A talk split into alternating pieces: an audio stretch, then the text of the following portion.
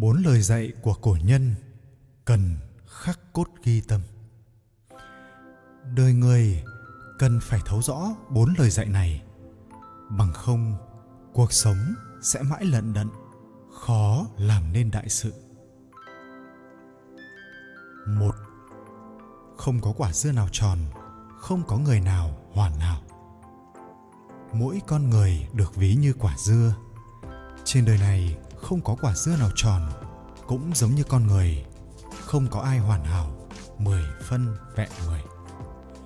Mỗi người là một sợi dây và chúng ta liên kết với nhau bằng cách bù đắp cho nhau những thiếu sót. Vì vậy, khi làm việc gì, chúng ta phải biết linh hoạt, không được quá cố chấp theo đuổi sự hoàn mỹ. Nếu không, hại sẽ nhiều hơn lợi. Có một điểm đen trên một tờ giấy trắng mọi người đều sẽ tập trung nhìn vào điểm đen, nhưng ít người nhìn vào phần trắng.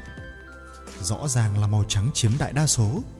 Tại sao mọi người lại chỉ nhìn thấy những chấm đen? Câu trả lời là, chúng ta luôn quá quan tâm đến sự không hoàn hảo. Chỉ khi chúng ta nhận thức được rằng con người không phải là bậc thánh hiền, cho nên cũng cần phải có những lúc thất bại và phạm lỗi lầm thì khi đó, chúng ta mới có cuộc sống bình yên như ý muốn. Hai, trời không tự nói mình cao, đất không tự nói mình dày.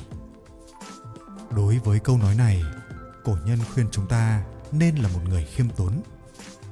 Ngay cả khi bản thân có những kỹ năng hơn người, có giỏi giang đến mấy, chúng ta vẫn nên làm mọi việc với tâm thế của một kẻ đang học hỏi từ những người giỏi hơn xung quanh mình. Nếu chỉ mới đạt được một ít thành tựu nhỏ mà đã tự cao, tự đắc, khoe khoang, thì chúng ta sẽ dễ bị người khác coi thường. Người khôn ngoan thật sự luôn biết khiêm nhường, thay vì nói thì sẽ thể hiện bằng hành động. Họ xem lời nói quý như vàng, nên mỗi lời nói ra đều được mọi người tôn trọng. Đã là vàng thì luôn lấp lánh nên bạn không cần phải vội vàng thể hiện mình ngược lại người nào càng khoe khoang khoác lác càng khiến mình trở nên xấu xí trong mắt người khác ba Không điếc không mù, khó lòng dùng người. Đây là câu nói nổi tiếng trong quan niệm dùng người của vua Càn Long. Có nghĩa là có một số điều không phải cứ dựa theo quy định mà thực hiện. Muốn làm quan cao chức lớn, đôi khi phải giả điếc giả mù, coi như không biết, không nghe. Vì muốn dùng người tài thì phải biết khoan dung với khuyết điểm của người đó. Đời người không phải lúc nào cũng nhất thiết đặt nặng vấn đề mình đang làm. Nếu không sẽ rất mệt mỏi. Kết quả cuối cùng có thể không như ý.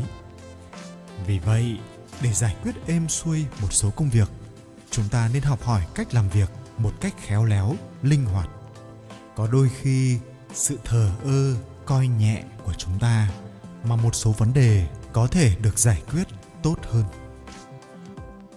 4. Người nghèo thì chớ lui tới nhà họ hàng giàu có nhưng khinh người. Khi bạn nghèo, không nên đến thăm những họ hàng giàu có quá thường xuyên. Vì những người này có thể sẽ đề phòng và nghĩ rằng chúng ta lui tới là để nhờ vào họ điều gì đó. Điều này dễ khiến chúng ta bị coi thường và không được tôn trọng. Thay vì dành thời gian lui tới nhà người khác, tốt hơn là bạn nên nỗ lực tìm cách giải quyết vấn đề của mình khiến họ phải nể phục bạn những câu nói của người xưa luôn mang những nét triết lý thông tuệ vì đại đa phần đều là đúc kết kinh nghiệm đúng đắn từ cuộc sống thực tế. Trải qua hàng nghìn năm, những lời dạy dỗ cổ nhân vẫn còn tồn tại và áp dụng cho tới ngày nay. Vì vậy, muốn có cuộc sống hạnh phúc, đời người phải biết thụ đắc bốn lời răn dạy trên đây.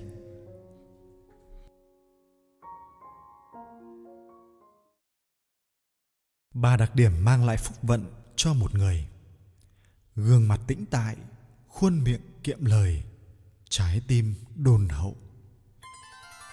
Chỉ cần một chút thời gian để viết về một người, nhưng lại phải dùng cả đời để học cách làm người. Trong nửa đầu của cuộc đời, chúng ta thường bị so bì nhau bởi xuất thân và tài năng. Nhưng trong nửa sau, chúng ta lại dựa vào cốt cách phẩm hạnh và cách xử lý tình huống của nhau để đưa ra nhận xét. Đối với một người, những đặc điểm mang lại phúc vận ẩn chứa trong ba điều sau. Một, gương mặt bình tĩnh. Trong cuộc sống, rất nhiều người có tính khí cáu gắt, cộc cằn. Họ đi đến đâu thì xung đột xảy ra đến đó. Kiểu người bất hòa này không chỉ làm tổn thương người khác, mà còn là một loại hao tổn nội lực bản thân không đáng có người luôn dùng bạo lực, chèn ép người khác có thể chiếm được thế thượng phong trong một thời gian. Nhưng họ sẽ chẳng bao giờ khiến đối phương cảm phục. Người có tính khí hòa nhã, thân thiện với mọi người thì trong cuộc sống có gặp khó khăn đến đâu cũng sẽ được giải quyết. Hòa khí là một loại tu dưỡng bản thân và cũng là một loại trí tuệ. Khi đối phương đang nóng giận, nếu ta dùng sự nóng giận để áp chế sự nóng giận sẽ không phải là cách hay. Lúc này, điều chúng ta cần phải làm là giữ sự bình tĩnh, nhẹ nhàng. Hòa khí là dùng sự tôn trọng, thiện lương để thấu hiểu, cảm thông cho sự vội vã của mọi người và giải quyết những khó khăn đó của họ. Thắng lợi do hòa khí, thua thiệt bởi nóng này. Điều thứ hai, khuôn miệng kiệm lời. Biết ăn nói là điều có lợi cho cuộc sống.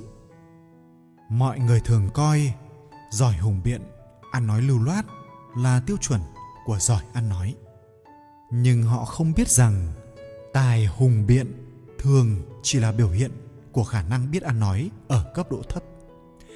Nắm bắt thời điểm nên im lặng, khó hơn thao thao bất tuyệt rất nhiều.